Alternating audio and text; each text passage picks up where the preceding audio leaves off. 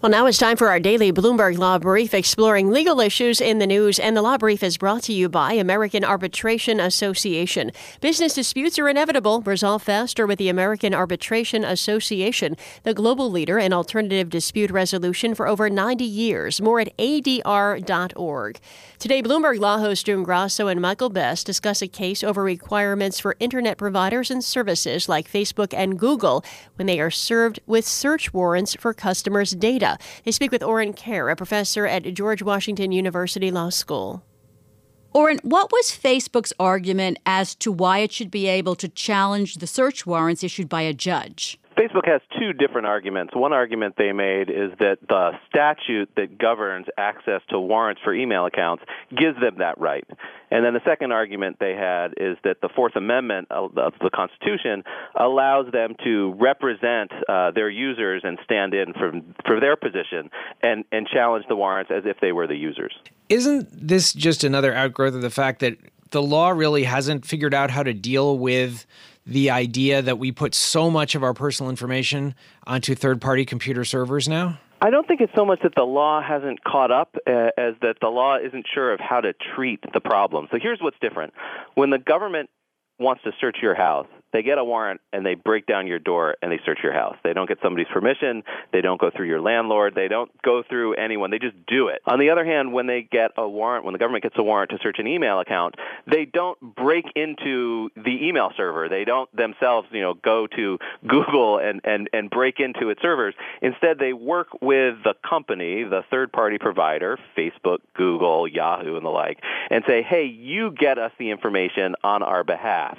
And the question is, does that change things or not? Does that introduction of the big third party company that's in charge of the account mean that there's a new person who can step in and say, hey, wait, we don't think this is lawful?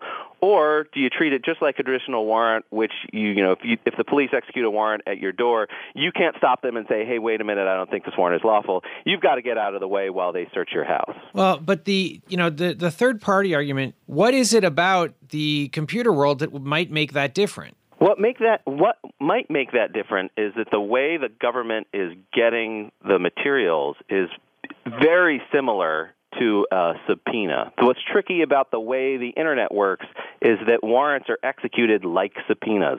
Subpoenas do allow pre-enforcement challenge. If the government serves a subpoena on Facebook, for customer records, it's clear Facebook can challenge that subpoena.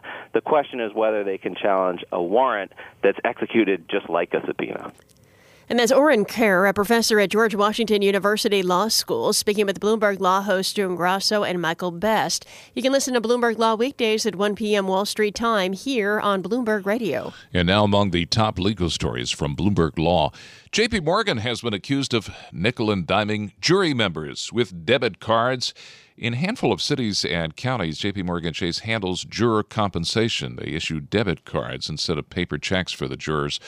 The uh, cards come loaded with fees for balance inquiries and for using non Chase ATMs. Uh, one former juror in Washington, D.C., has sued JP Morgan, claiming it's violating the Consumer Protection Act. The bank said it's getting out of the juror pay business. Spinal Tap is getting back together to demand more money. The movie Rock Band is suing the distributor of the 1984 cult film. This is Spinal Tap. A lawsuit is demanding $400 million from Vivendi for fraudulent accounting and unfair business practices. Vivendi says it doesn't comment on ongoing litigation. And that's this morning's Bloomberg Law Brief. You can find more legal news at BloombergLaw.com and BloombergBNA.com. Attorneys will find exceptional legal research and business development tools there as well. Visit BloombergLaw.com and BloombergBNA.com for more information.